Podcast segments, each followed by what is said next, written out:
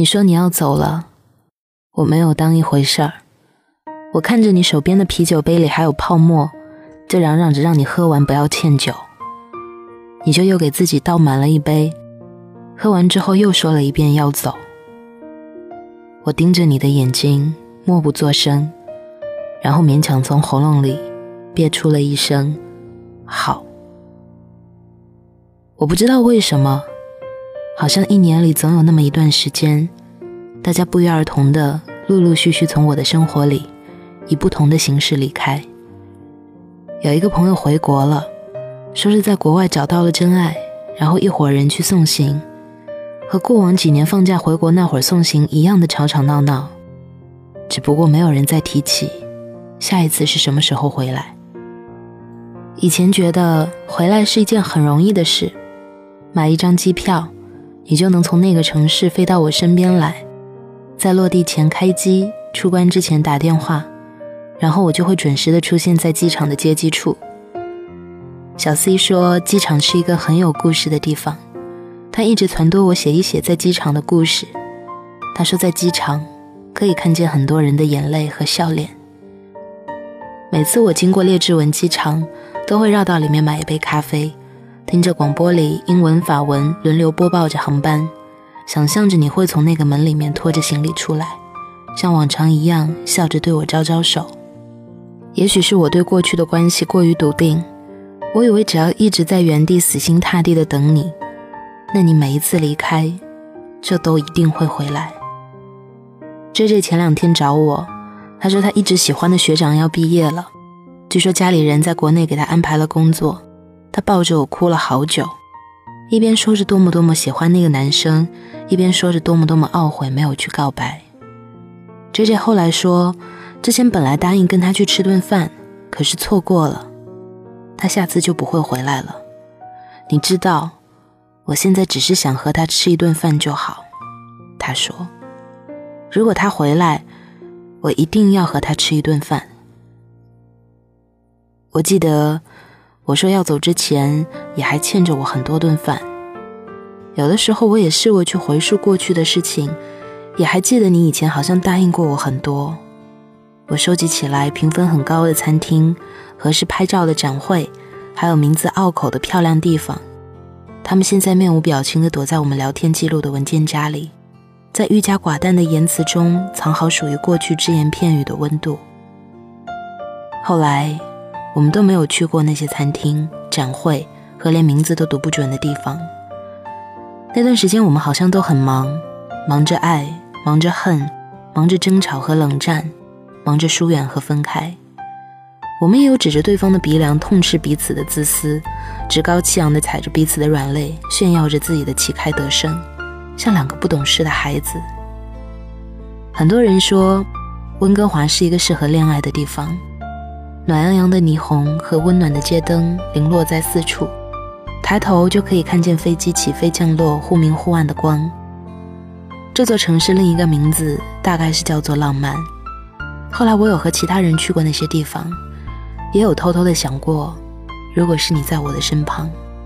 有一次朋友问我为什么对着煤气镇一根冒烟的电子钟傻笑，我没有告诉他，因为我想到了你。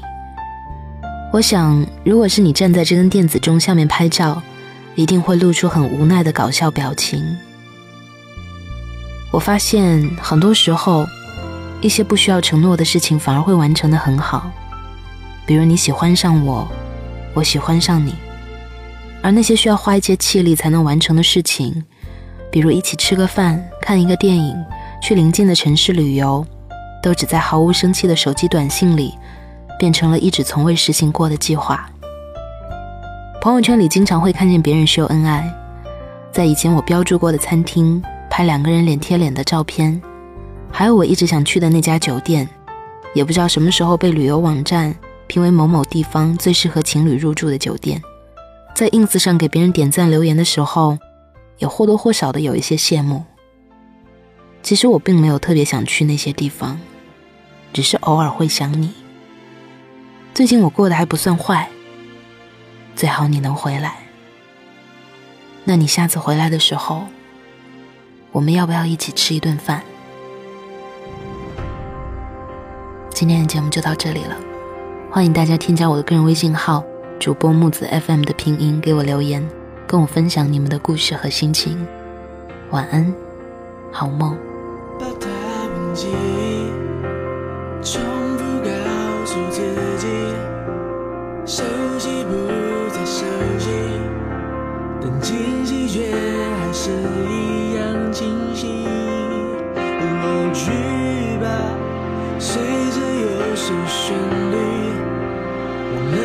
受的委屈就算没也继续。前进的记忆和空放弃